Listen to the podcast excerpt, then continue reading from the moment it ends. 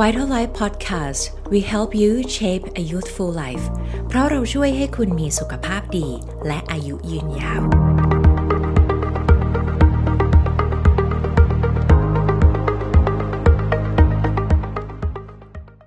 สวัสดีค่ะ กลับมาพบกันอีกครั้งนะคะ วันนี้ค่ะดิฉันแพทย์หญิงวันพุทธสันประสิทธิ์วงศ์หรือว่าหมอฟ้านะคะ จะรับหน้าที่เป็นพิธีกรดำเนินรายการค่ะ วันนี้นะคะเราก็จะมาแนะนำ service ใหม่ของ Vital Life ค่ะ เรียกว่า Vital Life Sexual Health คลินิกนะคะ เป็นคลินิกดูแลสุขภาวะทางเพศแบบองค์รวมค่ะ ซึ่งเราเนี่ยจะช่วยดูแลทุกคนนะคะ ตั้งแต่การตรวจสุขภาพแบบเจาะลึกค่ะ แล้วก็มีการวางแผนการรักษา ที่เฉพาะบุคคลเริ่มตั้งแต่การให้วิตามินอาหารเสริมคำแนะนำในการปรับไลฟ์สไตล์ต่างๆนะคะ รวมไปถึงการให้คำแนะนำเกี่ยวกับการใช้ฮอร์โมนทดแทน และการใช้เทคโนโลยีต่างๆค่ะเพื่อการรักษาปัญหาสุขภาวะทางเพศและก็ใช้เทคโนโลยีต่างๆ ในการช่วยดูแลเรื่องของความงามสำหรับจุดซ่อนเร้นของทุกคนด้วยนะคะ วันนี้นะคะดิฉันก็อยู่กับผู้ชำนาญการ3ท่าน เชื่อมั่นว่าหลาย ๆ ท่านที่กำลังชมทาง Facebook อยู่ตอนเนี้ย ต้องคุณหน้าคุณตาทั้ง 3 ท่านอย่างแน่นอนนะคะ เพราะว่าทั้ง 3 ท่านนี้เป็นผู้เชี่ยวชาญที่มีความรอบรู้ แล้วก็คร่ำวอร์ดอยู่ในวงการที่เกี่ยวกับ sexual well-being มาเป็นเวลานานค่ะ ท่านแรกเลยนะคะ ที่จะมาไขความลับเรื่องของ sexual well-being สุขภาวะทางเพศกับเราในวันนี้นะคะ ก็ได้แก่ผู้ช่วยศาสตราจารย์นายแพทย์พันศักดิ์ศุกระฤกษ์ค่ะท่านเป็น brand ambassador อาวุโสนะคะและแพทย์ผู้ชำนาญการด้านเวชศาสตร์ชะลอวัย ประจำศูนย์ส่งเสริมสุขภาพไวท์เทลไลฟ์และหลาย ๆ ท่านเนี่ยคงคุ้นหน้าคุ้นตาอาจารย์เป็นอย่างดีนะคะ ท่านเป็นวิทยากรค่ะ ของรายการชูรักชูรส และก็ยังเป็นวิทยากรเนี่ยในเวทีระดับนานาชาติ อีกหลายเวทีเลยทีเดียวค่ะ ตามมาด้วยท่านที่สองค่ะ อาจารย์นายแพทย์อรรถสิทธิ์อมรถนอมโชคนะคะ ท่านเป็นแพทย์ผู้ชำนาญการด้านเวชศาสตร์ป้องกันค่ะ และเวชศาสตร์ชะลอวัย ประจำศูนย์ดูแลสุขภาพองค์รวมรักษบางกระเจ้าค่ะ และประจำศูนย์ส่งเสริมสุขภาพไวท์เทลไลฟ์ค่ะ คุณหมอหนึ่งค่ะ แพทย์หญิงธนวันสิริสุขค่ะ ท่านเป็นแพทย์ผู้ชำนาญการด้านนรีเวชวิทยาความงามนะคะ ประจำศูนย์ส่งเสริมสุขภาพไวท์เทลไลฟ์ค่ะ สวัสดีทั้งสามท่านค่ะสวัสดีครับ ก็ขออนุญาต ถามคำถามแรกกับอาจารย์ป๋าหรือว่าอาจารย์พันศักดิ์ของเราเลยค่ะอาจารย์ทำไมปัญหาเรื่องเซ็กส์เนี่ยถึงเป็นเรื่องสำคัญในยุคนี้คะอาจารย์ คือที่จริงแล้วนะครับหมอฟ้าปัญหาเรื่องเซ็กส์เนี่ยมันสำคัญในทุกยุคอะเพียงแต่ในอดีตมันเป็นเรื่องที่เราคุยกันไม่ได้ แล้วคนก็มักจะมองเรื่องเซ็กส์เป็นเรื่องที่ไม่ดีที่พูดกันไม่ได้ แต่ในปัจจุบันเราก็รู้อยู่แล้วว่าเซ็กส์นั้นน่ะก็คือการแสดงความรักด้วยภาษากาย ถ้าเรามองในมุมหนึ่ง ขณะเดียวกันเนี่ยอีกการแสดงความรักด้วยภาษากายแบบนี้เนี่ยสำหรับคนที่อยากจะมีบุตรเนี่ยมันก็ทำให้สามารถมีบุตรสืบสกุลได้นั้นนั่นก็คือคุณสมบัติหรือความสามารถถ้าเราจะมีเซ็กกันอย่างมีความสุข ในปัจจุบันนี้เนี่ยปัญหาต่างๆ เหล่านี้คนจึงเอามาพูดกันเยอะ เพราะมันเป็นปัญหาเรื่องสุขภาพ และถ้าเราสามารถแก้ปัญหาสุขภาพนี้ได้แล้ว เราก็จะเกิดสิ่งที่เรียกว่าสุขภาวะหรืออย่างองค์รวม ลองนึกดูนะครับว่าถ้าคุณผู้ชายกลับบ้านแล้วไม่ทำกันบ้านเนี่ย ผู้หญิงก็อาจจะนึกไปในทางลบๆว่า แกไปมีอะไรนอกบ้าน แกไม่รักแล้ว แกไม่อะไรแล้ว หรือถ้าผู้ชายเหมือนกันกลับบ้านแล้วอยากจะมีกิจกรรม แต่ว่าคุณภรรยาบอกวันนี้น้องไม่พร้อมหรือไม่อะไรอะไรทั้งหลายพวกนี้คุณสามีซึ่งอยากจะแสดงความรักนะครับเพราะทุกคนต้องรู้นะครับว่าผู้ชายเขาบอกรักผ่านการมีเพศสัมพันธ์ ส่วนผู้หญิงนั้นเนี่ย มีความรักก่อนจึงอยากจะมีเพศสัมพันธ์ เพราะนั้นทั้งหมดมันมาตรงที่ว่าปัญหานี้คือปัญหาของความรักครับ และคนในปัจจุบันเนี่ยเป็นคนที่อยากจะแสดงออกเรื่องความรัก เพราะนั้นถ้าเกิดปัญหาเรื่องเพศ มันก็จะไปโยงใยกับปัญหาเรื่องความรักแต่ถ้าเกิดมีความสุขในเรื่องเพศ สามารถมีสมรรถนะทางเพศที่ดี สามารถมีความต้องการที่เหมาะสมด้วยกัน ก็จะทำให้เกิดความรักความสมัครสมานสามัคคีในครอบครัว กลมเกลียวมีความสุขครอบครัวก็ยั่งยืนนะครับ การทำงานอะไรต่างๆ ก็ดีก็ดีสำหรับสังคมในองค์รวมครับ เพราะฉะนั้นปัญหานี้อยากให้ทุกคนมองในแง่ของปัญหาสุขภาพ ซึ่งเมื่อแก้ไขแล้วก็จะเกิดสุขภาวะที่ดีงามทุกคนครับงั้นต่อด้วยคำถามที่สองเลยค่ะอาจารย์เพราะอาจารย์พูดถึงเรื่อง ความรักหรือว่าความสัมพันธ์พอดี ที่คู่รักเนี่ยมักจะน้อยใจหรือว่างองแงงอนกันบ่อยๆ เนี่ย ส่วนมากก็เพราะว่าเรื่องบนเตียงจริงหรือเปล่าคะอาจารย์อ่ามันเป็นส่วนหนึ่งครับหมอฟ้าครับ เราจะไปบอกว่ามันเป็นทั้งร้อยเปอร์เซ็นต์ก็ไม่ได้ แต่มันก็มีการวิจัยที่พบว่า ถ้าเกิดว่าคู่รักทั้งหลายมีความสัมพันธ์ทางเพศที่สุขสมนะครับ ตอนท้ายที่สุดเนี่ยมันจะหลั่งที่เขาเรียกว่าสารแห่งความผ่อนคลายสารแห่งความสุขออกมา เมื่อหลั่งสารนั้นออกมาแล้วเนี่ยมันจะเกิดผ่อนคลายหายเครียดกลางคืนมันก็จะนอนหลับฝันดี ซึ่งส่วนที่เกิดขึ้นในช่วงเวลากลางคืน มันก็จะมีการสร้างฮอร์โมนการแก่ชราฮอร์โมนให้กระฉับกระเฉงฮอร์โมนเผาผลาญอาหารทำให้รูปร่างดีพูดง่ายๆก็คือ ฮอร์โมนดีๆทั้งหลายมันก็ออกมาตอนที่เรานอนหลับสนิทด้วยความรักกันและกัน อันนั้นเป็นผลดีจากการมีความสุขจากการมีความสัมพันธ์ที่ลึกซึ้งแต่นี่ไม่ได้บอกนะเกิดใครมามองว่าเออฉันไปทำบุญได้ไหมฉันจะไปแล้วก็ตามสบายไม่ว่าอะไรวันนี้ เราพูดเรื่องทางโลก ก็ว่าไอ้ทางโลกอันนี้มันก็ทำให้นะครับผู้รักทั้งหลายเนี่ยมาเชื่อมสัมพันธ์กันได้ เพราะสุขภาพมันดีขึ้น การแก่ชรามันลดลง ความเชื่อมั่นในตัวของกันและกัน ผู้หญิงก็มองผู้ชายต้องรักเราสิเพราะเขามีความสัมพันธ์กับเรากลับบ้านเนี่ยส่วนผู้ชายก็มองเออผู้หญิงมอบความรักให้เราเรามีความสุขสุดท้ายมีความสุขด้วยกัน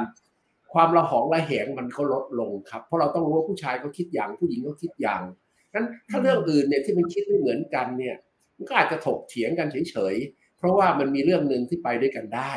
แต่ถ้าไอ้เรื่องที่ควรจะไปด้วยกันได้มันไปด้วยกันไม่ได้ เรื่องที่ถกเถียงก็จะกลายเป็นเรื่องทะเลาะกันครับน้องฟ้านะครับ นั้นก็มีความรักกันเนี่ยมีความสุข เชื่อมสัมพันธ์กันในเรื่องนี้ ซึ่งเดี๋ยวนี้คนถึงต้องมาปรึกษาผู้ใช้เทคโนโลยีทั้งหลาย ที่จะช่วยทำให้สามารถมีกิจกรรมเรื่องนั้นกันได้ อย่างมีสมรรถภาพที่ดี และมีความสุขครับก็จะได้ไม่ระหองระแหงครับมองกันทางบวกค่ะ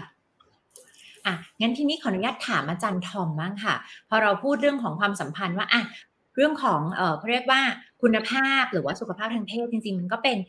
พื้นฐานอันนึงเหมือนที่อาจารย์พันศักดิ์บอกที่ทำให้ชีวิตของเราเนี่ยเขาเรียกว่ามีความสมดุลมีความสุขนะคะอาจารย์ ในมุมของสุขภาพทางเพศของคุณผู้ชายค่ะ ปัญหาบนเตียงสำหรับผู้ชายเนี่ยมักจะมีปัญหาเรื่องอะไรบ้างคะอาจารย์ทอมครับเอ่อก็จริง ๆ ปัญหาบนเตียงของคุณผู้ชายที่เกิดขึ้นบ่อย ๆ นะครับนะเอ่อปัญหาอันดับ หนึ่งน่าจะเป็นปัญหาเกี่ยวกับเรื่องของภาษาชาวบ้านที่เขาเรียกว่าภาวะนกเขาไม่ขัน หรือหย่อนสมรรถภาพทางเพศนะครับ ก็คือเอ่อเมื่อเวลาที่ต้องการจะมีเพศสัมพันธ์นะครับนะเอ่อตัวอวัยวะเพศชายเกิดการแข็งตัวไม่เต็มที่นะครับ ไม่พร้อมออกรก นะครับนะอันนี้น่าจะเป็นปัญหาอันดับหนึ่งเลยที่เจอนะครับนะแล้วก็หลาย ๆ ครั้งเนี่ยเราเจอว่าบางทีเนี่ยคุณผู้ชายเนี่ยก็จะเกิดความเอ่อไม่มั่นใจนะครับนะแล้วก็จะรีบมาปรึกษาหมอนะครับนะแต่บางครั้งนะครับหลาย ๆ หลาย ๆ เคสเนี่ยที่เคยเจอเองเนี่ยกลับกลายเป็นว่าเอ่อไม่สามารถทำการบ้านให้คุณผู้หญิงได้ แล้วคุณผู้หญิงอะเป็นคน ไล่มาให้มาปรึกษาหมอนะครับอันนี้เป็นปัญหาอันดับหนึ่งที่เจอมากที่สุดนะครับนะอันดับที่ 2 ก็คงจะเป็นเกี่ยวกับเรื่องของอารมณ์ ความต้องการทางเพศเนี่ยมันลดน้อยลงนะครับนะหรือว่าตอบสนองช้าลงนะครับนะแล้วก็อันดับที่3ในของคุณผู้ชายที่เจอบ่อยๆ ก็น่าจะเป็นภาวะเกี่ยวกับเรื่องของ นกกระจอกไม่ทันกินน้ำนะครับนะก็คือเอ่อหลังเร็วเสร็จเร็วไปนิดหนึ่งนะครับนะอันนี้สามสามสามปัญหานี้น่าจะเป็นสามปัญหาท็อปฮิตนะครับของของสุขภาพเพศชายที่เจอบ่อยๆครับถ้างั้นขออนุญาตถามอาจารย์ทอมเพิ่มเติมนิดนึง โดยเฉพาะปัญหาแรกที่อาจารย์ทอมบอกว่าเราเจอกันบ่อยมากเลยก็คือในเรื่องของเอ่อ erectile dysfunction หรือว่าที่ชาวบ้านมักจะชอบพูดว่านกเขาไม่ขันเนี่ยสาเหตุมีอะไรบ้างคะอาจารย์เพราะคนไข้บางคนเนี่ยชอบดูตามโฆษณาแล้วชอบถามว่าอะ ซื้อยาบำรุงเพศชายแบบมีปัญหานกเขาไม่ขันงั้นไปซื้ออาหารเสริมหรือว่าวิตามินที่เขาขายตามออนไลน์มากินเลยได้ไหมมันจะได้หาย ส่วนใหญ่สาเหตุจริง ๆ ของการที่เกิดภาวะเนี้ยมักจะมีสาเหตุอะไรบ้างคะครับจริงๆก่อนที่เราจะอธิบายสาเหตุของการเกิดภาวะนกเขาไม่ขันนะครับ ก็อยากจะแนะนำอธิบายถึงกลไกในการที่จะทำให้เกิดการแข็งตัวของประเภทชายนะครับ จริงๆจำง่ายๆเนี่ยมันก็จะต้องพึ่งพาอยู่ 3 สิ่งหลักนะครับ อันที่ 1 ก็คือสมอง อันที่ 2 ก็คือระบบฮอร์โมนต่อมไรท่อในการผลิตฮอร์โมนแล้วก็ส่วนที่ 3 ก็คือในส่วนของระบบหลอดเลือดนะครับนะทั้ง3ทั้ง3ส่วนนี้ต้องทำงานสอดคล้องไปไปในแนวทางเดียวกันนะครับยกตัวอย่างเช่น ถ้าเรามีความรู้สึกอารมณ์ความต้องการสมองเนี่ยมันก็จะเกิดการเอ่อมันก็จะมีส่วนที่ควบคุม อารมณ์ความต้องการทางเพศเนี่ยมันก็จะสั่งการลงมานะครับนะโดยที่มันจะสั่งไปที่ต่อมไรท่อ ให้มีการกระตุ้นการหลั่งฮอร์โมนนะครับโดยเฉพาะฮอร์โมนเพศชายให้หลั่งออกมามากขึ้นเพอพอฮอร์โมนเพศชายหลั่งออกมากขึ้นอารมณ์ความต้องการทางเพศก็จะเยอะมากขึ้นนะครับนะส่วนที่ 2 สมองก็จะมีการสั่งการไปที่หลอดเลือดนะครับนะมีการกระตุ้นการหลั่งเอนไซม์บางตัวนะครับอย่างเช่นตัวไนตริกออกไซด์นะครับซึ่งเอนไซม์ตัวดังกล่าวเนี่ยมันก็จะมี ประสิทธิภาพในเรื่องของการขยายหลอดเลือด โดยเฉพาะหลอดเลือดที่เลือดที่ไหลเวียนไปตรงองคชาตนะครับนะพอเลือดไหลเวียนไปที่องคชาตมากขึ้น ก็จะเกิดการแข็งตัว นะครับนะทีนี้พอเราทราบกลไกตามธรรมชาติเนี่ยมาประกอบด้วยสมองฮอร์โมนนะครับนะแล้วก็หลอดเลือดนะครับนะเอ่อทีนี้เราก็จะทราบแล้วแหละว่าสาเหตุหลักๆ ที่ทำให้เกิดปัญหา ED เนี่ยก็มีก็เกิดจาก 3 เรื่องนะครับสมองง่ายๆเลยส่วนใหญ่ที่เป็นปัญหากันนะครับโดยเฉพาะคนที่คุณผู้ชายที่อายุน้อยๆยังอายุไม่มาก ก็คือความเครียดนะครับนะความวิตกกังวลนะครับบางคนอาจจะเครียดจากเรื่องของเอ่อความสัมพันธ์ในครอบครัวเครียดจากเรื่อง เป็นหนี้เป็นสินนะครับนะความเครียดเนี่ยก็เป็นตัวที่อาจจะไปลดกระบวนการในการสั่งการของสมองนะครับนะส่วนที่สองนะครับนะก็คืออายุมากขึ้นนะครับก็จะมีปัญหาเรื่องของระบบ ฮอร์โมนนะครับตัวต่อมไรท่อฮอร์โมนผลิตลดน้อยลงนะครับนะซึ่งเดี๋ยวอาจารย์พันศักดิ์ก็น่าจะอธิบายรายละเอียดเรื่องของฮอร์โมนเพิ่มเติมนะครับนะเอ่อส่วนที่ส่วนที่สามนะครับซึ่งส่วนนี้เป็นส่วนที่สำคัญแล้วก็เจอเยอะมากที่สุดนะครับนะเราพบว่าจริง ๆ แล้วปัจจัยเสี่ยงที่จะทำให้เกิดภาวะนกเขาไม่ขันหรือเอ่อ erectile dysfunction เนี่ยปัจจัยเสี่ยงเนี่ยมันจะเป็นปัจจัยเสี่ยงกลุ่มเดียวกับเอ่อความเสี่ยงที่จะก่อให้เกิดปัญหาเรื่องของพวก โรคหลอดเลือดหัวใจตีบตัน เส้นเลือดที่ไปเลี้ยงกล้ามเนื้อหัวใจตีบตัน หรือว่าเส้นเลือดที่ไปเลี้ยงที่สมองเอ่อตีบตันนะครับนะเอ่อยกตัวอย่างปัจจัยเสี่ยงกลุ่มพวกนี้ก็ได้แก่อย่างเช่น กรณีคนไข้ที่เริ่มมีภาวะเบาหวานน้ำตาลในเลือดสูงโรคความดันโลหิตสูงนะครับนะหรือภาวะไขมันในเลือดสูง นะครับนะเเพราะฉะนั้นบางครั้งบางเคสเนี่ยที่คนไข้มีปัญหาเรื่องของ ED นะครับมาด้วยอาการ ED นะครับนะเราอาจจะต้องมีการตรวจสุขภาพทางกาย เพื่อหาปัจจัยเสี่ยงเหล่านี้อย่างละเอียดนะครับนะเพราะว่ามีงานวิจัยพบว่าบางเคสที่มาด้วยปัญหา ED นะครับนะแล้วก็มีปัจจัยเสี่ยงเกี่ยวกับเรื่องของโรคโรคหลอดเลือดและหัวใจนะครับนะ ในอนาคตก็มีโอกาสที่จะ develop ไปเป็นเรื่องของโรค heart attack หรือว่าเรื่องของ stroke ได้ในอีกระยะเวลา 2-3 ปีข้างหน้านะครับขอบคุณมากเลยค่ะอาจารย์ทอม เพราะฉะนั้นคู่ไหนนะคะที่ภรรยาไล่มาหาหมอเนี่ยเขาไล่ส่งมาด้วยความรักนะคะเหมือนที่อาจารย์ทอมบอกเพราะว่าเขาเป็นห่วงเนาะกลัวว่ามันเป็น จุดกำเนิดเล็กๆน้อยๆที่จะทำให้เราต้องใส่ใจสุขภาพ ถ้าเกิดเขาไม่รักเขาคงไม่ไล่มาหาหมอนะพี่ทอมเนาะนี่แสดงว่าภรรยาใช่ครับแบบยังรักอยู่ก็เลยไล่มาหาหมอ ถ้าเมื่อไหร่ภรรยาบอกเออไม่เป็นไรปล่อยไปเถอะอันนี้คือน่าจะสัญญาณอันตรายแล้วแหละเขาพร้อมจะปล่อยเราไป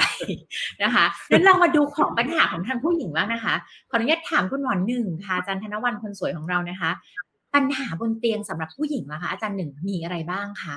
จริงๆแล้วปัญหาบนเตียงของผู้หญิงของเรานะคะ จริงๆอะมีหลายปัญหามากเลยนะคะ ไม่ว่าจะเป็นในเรื่องของความไม่อยากนะคะ ไม่เสียวนะคะ แล้วก็ไม่เสร็จค่ะ หรือว่าจะไม่สุกก็มีเหมือนกันนะคะ แล้วก็ยังมีปัญหาอื่นๆด้วยค่ะอย่างเช่น เจ็บแห้งหลวมเล็ดนะคะ ก็คือถ้าเป็นในเรื่องของความไม่อยากเนี่ยก็คือโอเคอย่างที่เราเหมือนว่าบางทีเนี่ยเรารู้สึกว่าเราไม่อยากที่จะมี อะไรกับ partner ของเรานะคะ ก็มีได้เหมือนกันหรือว่าไม่เสียวเนี่ยก็คืออาจจะเป็นเหมือนแบบสะกิดไม่ขึ้น รู้สึกว่าแบบอะไม่ว่าจะเล้าโลมอะไรยังไงอย่างเงี้ยค่ะ ก็รู้สึกว่าไม่ไม่มีความเสียวนะคะ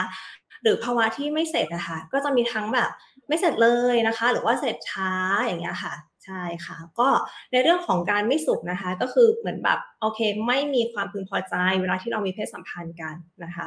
ค่ะอันนี่ก็เป็นสาเหตุหลักๆที่ที่เจอได้เลยนะคะ แล้วก็นอกจากนี้ค่ะในเรื่องของภาวะที่แบบมีการเจ็บนะคะ เจ็บเวลามีเพศสัมพันธ์เนี่ยมันก็จะมีทั้งเจ็บลึกเจ็บตื้นนะคะ ซึ่งสาเหตุในการเกิดการเจ็บลึกเจ็บตื้นเนี่ยมันก็มีหลายสาเหตุร่วมกันนะคะ หรือภาวะอ่า ห้องคลอดแห้งนะคะ ก็คือเวลาที่มีเพศสัมพันธ์แล้วก็จะรู้สึกว่ามันมีการมีการเจ็บมีการแห้งอย่างเงี้ยได้นะคะ หรือในภาวะที่มีเรื่องของช่องคลอดหลวมค่ะ หรือว่าปัสสาวะเล็กก็มีได้นะคะ หลายปัญหาเลยแล้วก็จริง ๆ แล้วในเขาเรียกว่าความชุกที่เกิดนะคะ จริงๆแล้วเนี่ย ปัญหาในของเพศหญิงอะค่ะมีเปอร์เซ็นที่เจอมากกว่าเพศชายด้วยนะคะ แต่อาจจะด้วยความที่คนไข้ไม่รู้ว่าจะไปหาหมอที่ไหนนะคะ หรือว่าเอ่อไปต้องไปพบใครนะคะ แล้วก็ในอาจจะรู้สึกด้วยว่าบางทีการพูดเรื่องแบบเรื่องเซ็กส์หรือว่าเรื่องเพศอะค่ะ มันเป็นเรื่องที่ค่อนข้างอายเนาะเป็นเรื่องที่ไม่ควรจะพูดอะไรอย่างเงี้ยค่ะ ก็เลยทำให้เปอร์เซ็นต์ในการที่คนไข้จะมาหาหมอ หมอในเรื่องของเอ่อเซ็กซ์เนี่ยในทางของผู้หญิงเนี่ยค่ะจะค่อนข้างน้อยกว่าผู้ชายนะคะแล้วก็จริงๆแล้วเมื่อแบบ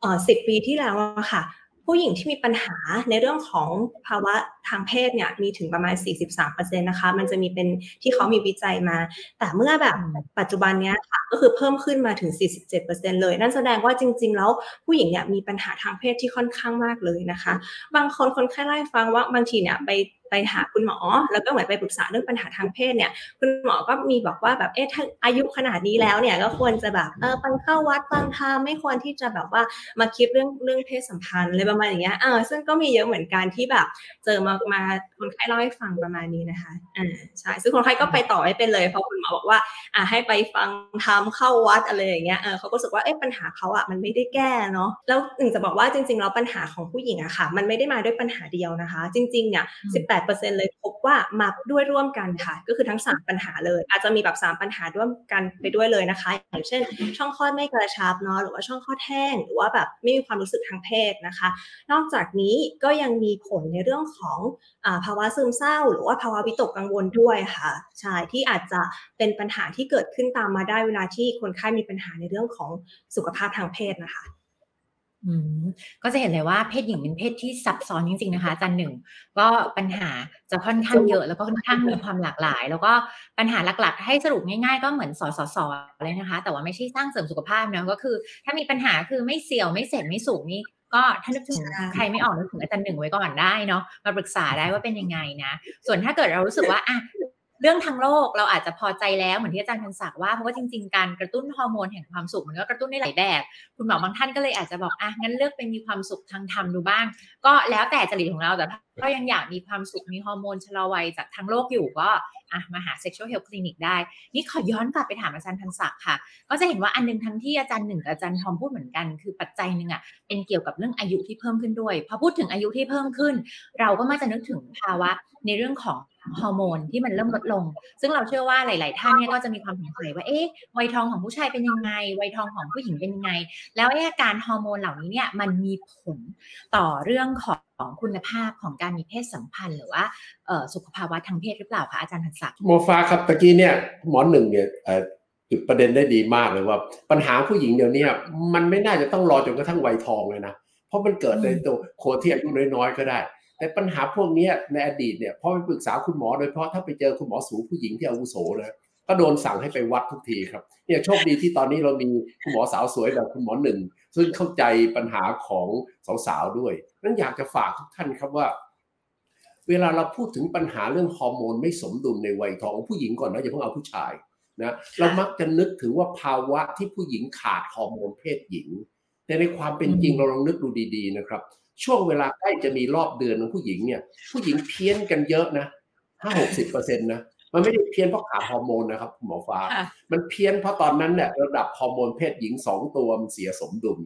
ก็คือหลังจากตกไข่แล้วฮอร์โมนเพศหญิงตัวหลักที่เขาเรียกว่าเอสโตรเจนเนี่ยมันลง แต่ฮอร์โมนที่เกิดขึ้นหลังจากตกไข่แล้วไม่มีปฏิสนธิเนี่ยที่เรียกว่าโปรเจสเตอโรนเนี่ยซึ่งมันเป็นฮอร์โมนการผ่อนคลายฮอร์โมนของอารมณ์สงบมันตกลงมากกว่า มันเลยเสียสมดุลของเอสโตรเจนกับโปรเจสเตอโรนพูดง่ายก็คือ ภาวะที่มันเกิดขึ้นกับผู้หญิงเนี่ยส่วนใหญ่มันเกิดเพราะภาวะไม่สมดุลของฮอร์โมนเพศหญิงที่เรียกว่าเอสโตรเจนกับโปรเจสเตอโรนก็คือถ้าเกิดภาวะเอสโตรเจนสูงเกินไป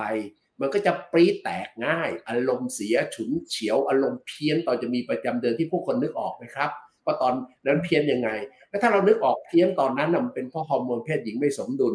ไอ้ช่วงก่อนจะหมดประจำเดือนอะตอนจะมีประจำเดือนยังมีประจำเดือนอยู่ มันเพี้ยนเดือนละหน แต่ก่อนจะหมดประจำเดือนมันจะเพี้ยนวันละหลายหนนะเพราะฮอร์โมนมันไม่สมดุล ปัญหาไม่สมดุลพวกนี้ก็ทำให้น้อยใจซึมเศร้าเหงาหงอยอยากมีเซ็กส์มีเซ็กส์แล้วไม่มีความสุขนะครับไม่ผ่อนคลายไม่อะไรทั้งหลาย เดี๋ยวนี้จึงพบว่าอายุน้อยก็เป็นทำไมอายุน้อยก็เป็น เพราะคนปัจจุบันทำงานหนักพักผ่อนน้อยไม่ได้ออกกำลังกาย ไม่ได้มีชีวิตตามนาฬิกาชีวภาพที่เรามีอยู่ ผลที่ตามมาคือเช้าไม่ตื่นกลางคืนไม่นอนนะครับโรคต่อมหมวกไตล้า แล้วเราก็รู้ว่าไอ้ต่อมหมวกไตเนี่ยมันก็มีฮอร์โมนตัวหนึ่งของต่อมหมวกไต ที่เขาเรียกว่า DHEA ถูกต้องไหมครับ ซึ่งเวลามันต่ำการผลิตฮอร์โมนเทสโทสเตอโรนผู้ชายที่อาจารย์อรรถสิทธิ์พูดมันก็ลง นอกจากนี้แล้วเวลาจะผลิตมันต้องการวิตามินดีจากแสงแดด คนเดี๋ยวนี้ก็ไม่โดนแสงแดดกันนั้นฮอร์โมนเพศชายมันก็ตกลงไปอีก ทั้งผู้ชายทั้งผู้หญิงไงฮอร์โมนตัวเนี้ยนอกจากนี้แล้วเวลานอนก็ไม่นอนเพราะมันต้องสร้างตามนาฬิกาชีวภาพพูดง่ายๆครับคุณหมอฟ้า คนปัจจุบันนี่ไม่ว่าอายุเท่าไหร่นะฮอร์โมนมันตกกันเกือบจะหมด ยกเว้นคนที่รักษาสุขภาพกลุ่มหนึ่งซึ่งเขาดำเนินชีวิตอย่างที่ที่ที่สมบูรณ์แบบพวกนั้น ซึ่งมีน้อยส่วนใหญ่ประมาณสัก 80-90%เนี่ยฮอร์โมนเพี้ยนพอมันเพี้ยนแล้วมันเกิดอะไรขึ้น พอมันเพี้ยนลองนึกเสร็จ นอนก็ไม่หลับหงุดหงิดฉุนเฉียวเรื่องอะไรก็ไม่ดีแล้วเราต้องรู้นะครับว่าผู้หญิงผู้ชายเนี่ยต่างกันผู้หญิงเนี่ยต้องหายเครียดก่อนจึงอยากจะมีความสัมพันธ์ทางเพศ ส่วนผู้ชายมีความสัมพันธ์ทางเพศอย่างมีความสุขแล้วหายเครียด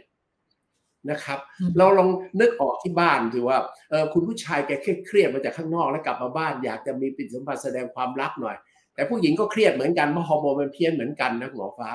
ก็คุยกันไม่รู้เรื่องครับ บ้านห้องก็พังนั้นฮอร์โมนที่ไม่สมดุลทั้งชายและหญิง จึงเป็นรากฐานของปัญหาทั้งทางกาย ทางใจทางเข้าสู่สังคมในการทำงาน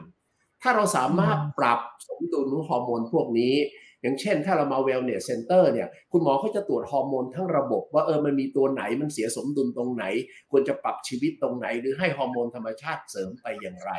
นะครับ อันนั้นก็จะทำให้ เรียกว่าสภาพร่างกายโดยทั่วไปดีแล้วเอากลับมาถึงความสัมพันธ์ทางเพศเนี่ยซึ่งอาจจะต้องการแรงกระตุ้นจากฮอร์โมนที่เรียกว่าเทสโทสเตอโรนก็อยากให้ทุกคนเข้าใจอย่าเข้าใจผิดนะครับ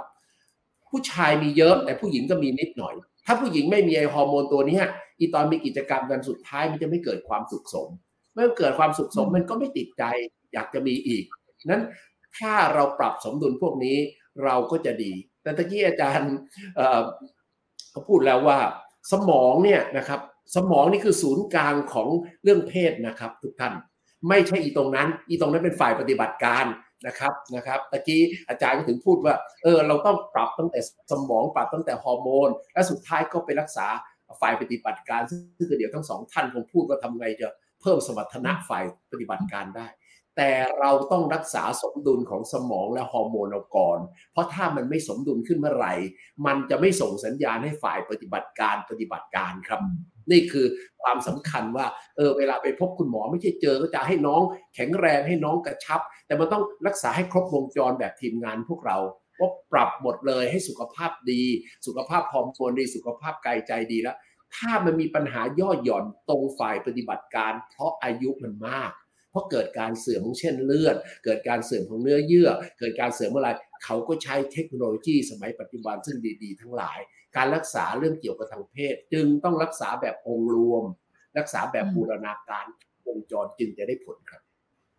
ค่ะ ขอบพระคุณมากค่ะอาจารย์ เพราะฉะนั้นเนี่ยถ้าใครมีปัญหาทางเพศก็อย่าไปโฟกัสอยู่แค่หน่วยปฏิบัติการอย่างเดียวเหมือนที่อาจารย์พันศักดิ์บอกนะคะ เราก็จะต้องดูหน่วยเขาเรียกว่า command center นะคะอาจารย์ว่าอะมันมีปัญหาด้วยไหมมันก็จะได้ผลดีที่สุด งั้นทีนี้ไหนๆอาจารย์พันศักดิ์เกริ่นนำทางปูมาให้ละเรื่องของหน่วยปฏิบัติการค่ะ เริ่มจากพี่ทอมก่อน อยากจะรู้ว่าเรามีเทคโนโลยีอะไรบ้างที่จะช่วยทำให้หน่วยปฏิบัติการของเพศชายเนี่ยทำงานได้โอ้โหเต็มสมรรถภาพของเขา ณปัจจุบันเรามีทางเลือกอะไรให้คนไข้บ้างคะโอเคเอ่อจริงๆ กรณีของคนไข้ที่มาปรึกษาเราเกี่ยวกับเรื่องของภาวะหย่อนสมรรถภาพทางเพศหรือนกเขาไม่ขันนะครับเอ่อจริง ๆ เราก็อาจจะต้องเอ่อกระบวนการในการดูแลนี่จริงๆ เราต้องเริ่มต้นตั้งแต่เรื่องของการซักประวัติเลยนะครับแล้วเพราะว่าการซักประวัติเนี่ยมันจะ ช่วยแยกได้ว่าอาการที่คุณเป็นเนี่ยมันเกิดจากคอมมานเดอร์มันไม่ดีหรือว่าเกิดจากหลอดเลือดคุณแย่นะครับนะยกตัวอย่างเช่น ถ้าคนไข้ที่เราซักประวัติบอกว่าอาการเนี่ยนะเออเป็นเพิ่งเป็นไม่นานนะครับไม่ในระยะเวลาไม่เกิน 6 เดือน แล้วก็เป็นบ้างไม่เป็นบ้าง on on off off อายุยังน้อยนะครับนะแล้วก็เครียดพักผ่อนไม่เพียงพอนอนดึกนะดื่มเอ่อกินแล้วเอ่อกินดื่มสุราสูบบุหรี่นะครับ พวกนี้ก็อาจจะเป็นในเรื่องลักษณะที่ว่าอาจจะต้องไปแก้ที่ตรงสมองหรือเรื่องของ commander นะครับหรือก็เป็นเรื่องของการฟื้นฟูสุขภาพให้มันแข็งแรงขึ้นนะครับ นอกจากการซักประวัติเราก็จะมีเรื่องของการตรวจนะครับ นอกจากที่เราจะต้องตรวจเรื่องของฮอร์โมนแล้วเราก็อาจจะต้องมีการตรวจสุขภาพละเอียดนะครับนะเพื่อดูว่าเออเรามีปัจจัยเสี่ยงที่มันไปมีผลกระทบกับหลอดเลือดเราเราแล้วหรือยังนะครับนะยกตัวอย่างเช่น ถ้าสมมติว่าเราตรวจเจอว่ามีปัญหาเรื่องของเบาหวานนะครับแล้วคนไข้ก็อาจจำเป็นที่จะต้องไปรักษาคอนโทรลในเรื่องของน้ำตาลให้มันกลับมาปกติก่อนนะครับเพราะว่าถ้ายังคอนโทรลไม่ได้แล้วก็ไปเอ่อจะพยายามไปดึงดันที่จะใช้เทคโนโลยีในการที่จะไปฟื้นฟูน้องชาย ก็อาจจะไม่ได้ผลหรือไม่ได้ประสิทธิภาพในการรักษานะครับนะทีนี้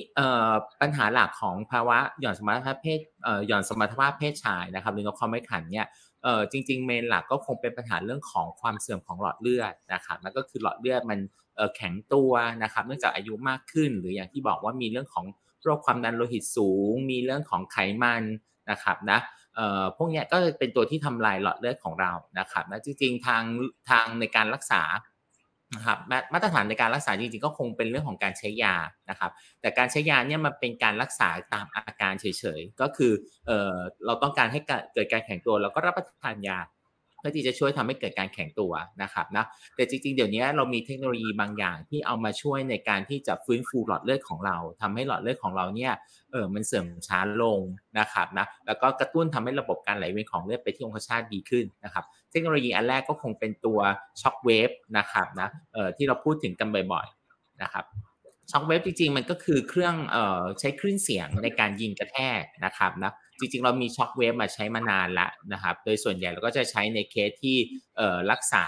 ทำกายภาพ รักษาอาการบาดเจ็บของกล้ามเนื้อนะครับนะอ่าฮะเพียงแต่ว่าช็อคเวฟเนี่ยเราก็ปัจจุบันเนี่ยมีข้อมูลทางการวิจัย พบว่าเราใช้ในขนาดความรุนแรงที่เราเรียกว่าเป็น low intensity นะครับ ก็คือพลังงานต่ำๆนะครับยิงเข้าไปที่ตรงองคชาตนะครับนะตัวคลื่นเสียงนะครับพลังงานจากคลื่นเสียงเนี่ยจะเป็นตัวกระตุ้นทำให้เกิด เขาเรียกว่าเป็นเหมือนไมโครทอมาเกิดการบาดเจ็บของตรงหลอดเลือดนะครับตรงเยื่อบุผนังหลอดเลือดเนี่ยเล็กน้อยนะครับนะ เมื่อมีการเอ่อเมื่อไม่มีภาวะไมโครทอมาเล็กน้อยเนี่ยมันก็จะมีการกระตุ้นให้มีการหลั่งสารต่างๆ ที่จะเข้ามาซ่อมแซมตรงหลอดเลือดนะครับนะเอ่อก็จะทำให้ตัวหลอดเลือดของเราเนี่ยได้รับการฟื้นฟูนะครับนะแล้วก็จะทำให้ความยืดหยุ่นของหลอดเลือดดีขึ้นนะครับนะแต่สำหรับตัวช็อคเวฟจริงๆเนี่ยในการรักษาเนี่ยอาจจะไม่ได้ทำแค่ครั้งเดียวนะครับมันเป็นเครื่องมือเหมือนกายภาพนะครับบางครั้งอาจจะต้องทำอย่างน้อยประมาณ หกครั้งขึ้นไปนะครับนะหรือว่าถ้าตามเต็มคอร์สจริง ๆ ก็อาจจะถึง 12 ครั้งนะครับนะเทคโนโลยีที่2นะครับที่เรามีใช้นะครับนะก็จะเป็นตัวเพชรเลต PRP นะครับหรือการใช้ตัวเกล็ดเลือดเข้มข้นนะครับนะฉีดเข้าไปนะครับนะในเมืองนอกบางทีเขาก็เรียกว่าตัว P shot นะครับนะวิธีนี้เนี่ยจริงๆเนี่ยเเป็นวิธีที่ค่อนข้างปลอดภัยนะครับ เพราะโดยหลักการเนี่ยก็คือเราจะต้องเก็บเลือดของคนไข้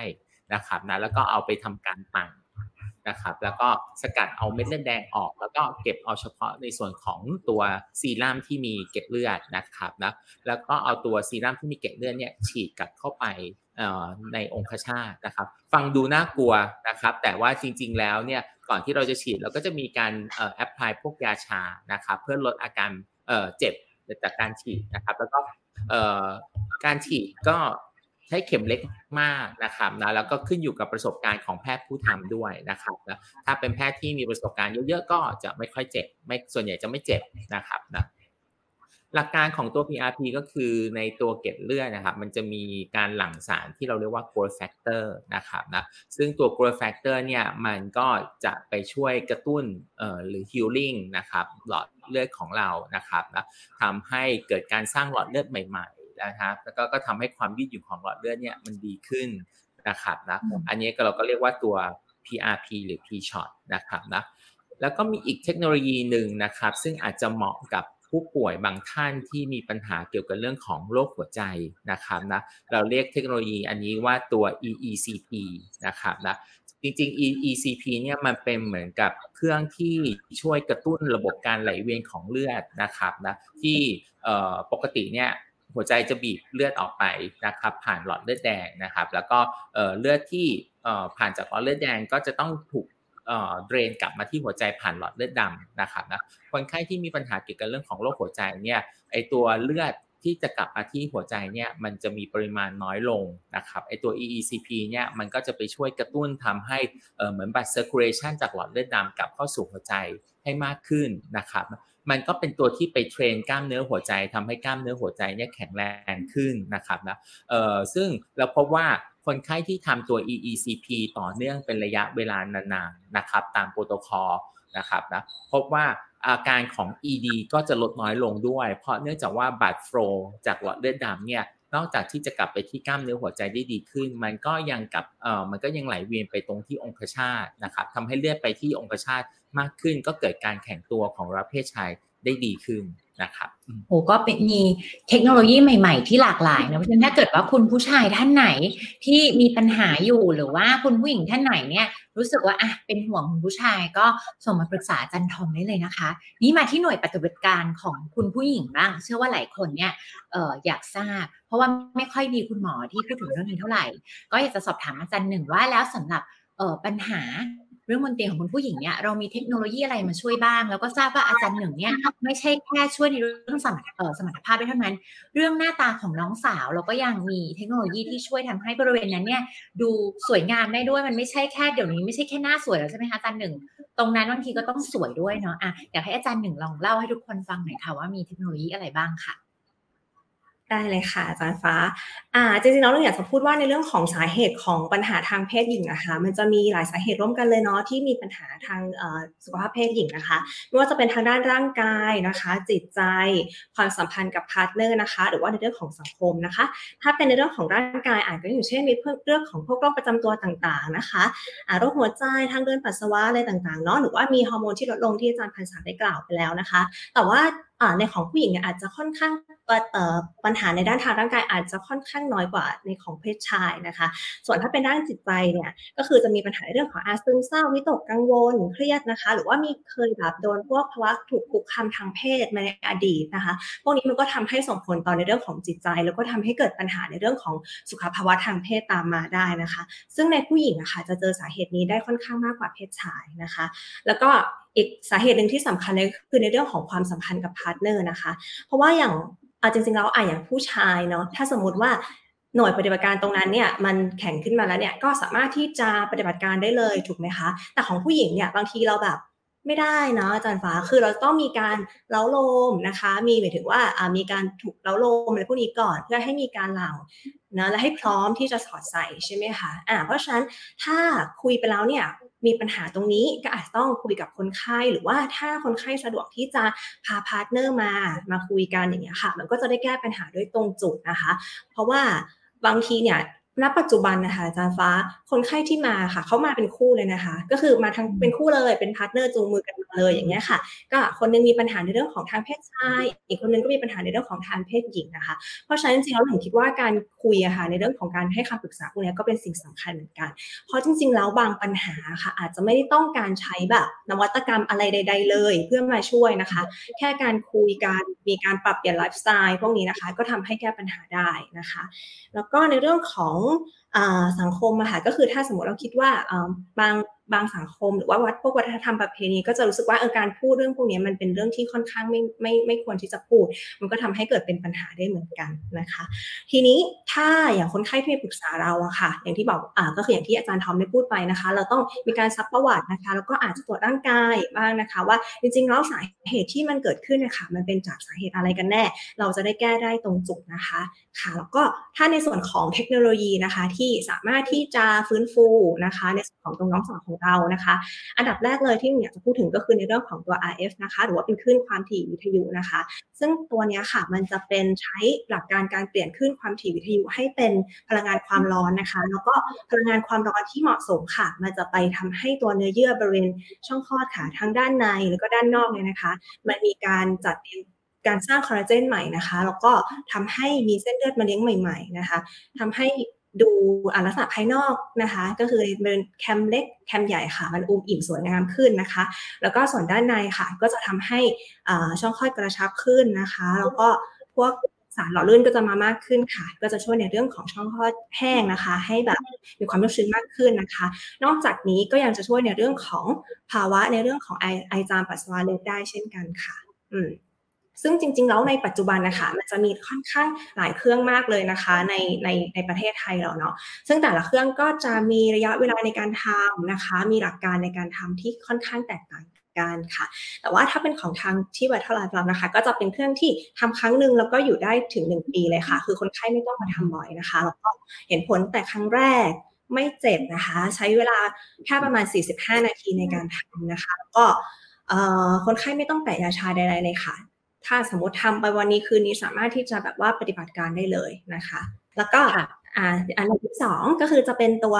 PRP ค่ะ ที่อาจารย์ทอมได้กล่าวมาแล้ว คือหลักการคือเหมือนกันเลยนะคะ ก็คือแต่ฉีดคนละจุดกันเนาะอ่าของอาจารย์ทอมก็จะฉีดตรงของน้องชายใช่ไหมคะเรียกเป็น P ช็อตนะคะส่วนถ้าเป็นของอื่นก็จะฉีด O shot นะคะ O shot ก็จะฉีดตรงที่บริเวณน้องสาวนะคะ ซึ่ง O shot เนี่ยก็มาจาก ตัวย่อมาจาก orgasm shot นั่นเองนะคะ ก็คือเป็น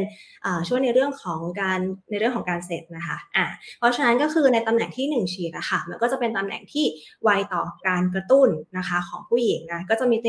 จะมีตรงบริเวณผนังช่องคลอดด้านหน้านะคะ แล้วก็ตรงบริเวณตรงตรงคริตอลิสนะคะ เพื่อให้แบบว่าเวลาที่เราสะกิดไปโดนอะไรเงี้ยค่ะ มันไวต่อการกระตุ้นมากขึ้นนะคะอืมค่ะแล้วก็ อีกเทคโนโลยีหนึ่งนะคะ ก็จะเป็นตัว High Frame ค่ะหรือว่า High Frequency Electromagnetic นะคะ ก็คือจะเป็นตัวคลื่นเอ่อคลื่นแม่เหล็กไฟฟ้าค่ะ ที่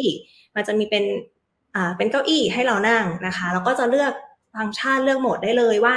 เราจะเลือกฟังก์ชันในการรักษาอะไรนะคะอ่าจริงๆมีทั้งน้องชายแล้วก็น้องสาวเลยนะคะอ่าถ้าเป็นผู้ชายก็จะมีโหมดแบบว่า ในเรื่องของนกนกเขาไม่ขันนะคะได้นะส่วนของผู้หญิงก็จะมีเรื่องแบบปัสสาวะเล็ดไอจามปัสสาวะเล็ดนะคะ หรือว่าต้องการให้กล้ามเนื้อบริเวณอุ้งเชิงกรานนะคะไปกระชับนะคะซึ่งเทคโนโลยีพวกนี้ค่ะ ต้องบอกก่อนเลยว่าจะต้องผ่านการประเมินจากคุณหมอผู้เชี่ยวชาญเนาะเพราะว่าเวลาที่เราดูคนไข้ที่จะมาทำอะค่ะความเหมาะสมในการทำอะค่ะอย่างเช่นในเรื่องของปัสสาวะเล็ดเนาะเราจะต้องประเมินดูว่าคนไข้มีภาวะเนี้ยค่ะ ในระดับ น้อยหรือปานกลางนะคะ เพราะว่าถ้าสมมติมีระดับที่รุนแรงหรือว่ามากกว่านี้ค่ะ เทคโนโลยีพวกนี้อาจจะไม่ได้ช่วยละ เราอาจจะต้องไปสู่การรักษาวิธีอื่นนะคะแล้วก็จะต้องคุยกับคนไข้ให้เข้าใจด้วยนะคะ ว่าผลลัพธ์ที่ได้อะค่ะ มันจะอยู่ในระดับไหนนะคะ อืมใช่ค่ะ โอ้ก็จะเห็นในภาพรวมแล้วว่าจริง ๆ ในเรื่องของสุขภาวะทางเพศเนี่ย ถ้ามีปัญหาปุ๊บจริง ๆ เราก็ต้องมาดูตั้งแต่หน่วย commander เหมือนที่อาจารย์พันศักดิ์ท่านกล่าวไว้นะคะ แล้วก็ดูแลการดูแลหน่วยปฏิบัติการเนี่ยจริง ๆ ก็ควรจะต้องพบคุณหมอแล้วนะคะ อาจารย์ เพราะว่าจริง ๆ สาเหตุเนี่ยก็อาจจะมีความแตกต่างแล้วก็หลากหลายเทคโนโลยีที่ใช้แก้ไขเนี่ยก็คงจะต้องมีการเออเรียกว่าออกแบบให้เหมาะสมกับแต่ละคนไป ก็วันนี้นะคะต้อง กราบขอบพระคุณอาจารย์ทั้ง 3 ท่านมากเลยนะคะ ที่ให้เกียรติมาให้ความรู้เนาะแล้วก็มาพูดคุยเกี่ยวกับเรื่องของทางเพศเออเราก็พูดกันแล้วเนาะคุณหมอหนึ่งเรื่องเพศต้องพูดเนี่ยวันนี้เราก็มาพูดกันแล้ว นะคะ ต้องขอบพระคุณอาจารย์ทั้ง 3 ท่านมาก ๆ เลยค่ะ ส่วนคุณผู้ชมท่านไหนถ้ามีปัญหา หรือว่าคนใกล้ตัวเนาะที่มีปัญหาเนี่ยก็สามารถติดต่อมาที่ทาง Vital Life ได้เลยนะคะ อาจารย์ทั้ง 3 ท่านเนี่ยก็ยินดีที่จะให้คำแนะนำแล้วก็แก้ไขปัญหาให้กับทุกท่านค่ะ และก็อย่าลืมกด See First นะคะ พร้อมกับติดตาม Vital Life นะคะ ทางทุกๆ ช่องทางเลย เดี๋ยวนี้เรามีช่องทางให้ติดตามนะคะ Facebook Page Vital Life Scientific Wellness Center นะคะ มีช่องทางของ Instagram นะคะ Vital Life Scientific Wellness Center เช่นกัน มีช่อง YouTube ของ Vital Life นะคะ แล้วก็มีทวิตเตอร์ด้วยค่ะของ Vital Life และที่สำคัญค่ะ ถ้าอยากจะติดต่อสอบถามทำนัดพบกับอาจารย์พันศักดิ์อาจารย์ทอมอัธสิทธิ์หรือว่าอาจารย์หนึ่งธนวันนะคะ ก็สามารถติดต่อผ่าน Line Official หรือว่า Line แอด Vital Life ได้เช่นกันค่ะ ก็หวังว่าคุณผู้ชมวันนี้นะคะ จะได้สาระความรู้แล้วก็ฟังพวกเราอย่างสนุกสนานนะคะ แล้วก็อย่าลืมติดตามกันนะคะ ขอบคุณค่ะ ถ้าหากคุณชื่นชอบ episode นี้ ก็อย่าลืมกดไลค์ กดแชร์ ให้กับคนที่คุณรักด้วยนะคะ และสามารถชมคลิปเพิ่มเติมได้ที่ YouTube Channel Vital Life Scientific Wellness Center และทุกๆช่องทางของเราเช่นกันค่ะ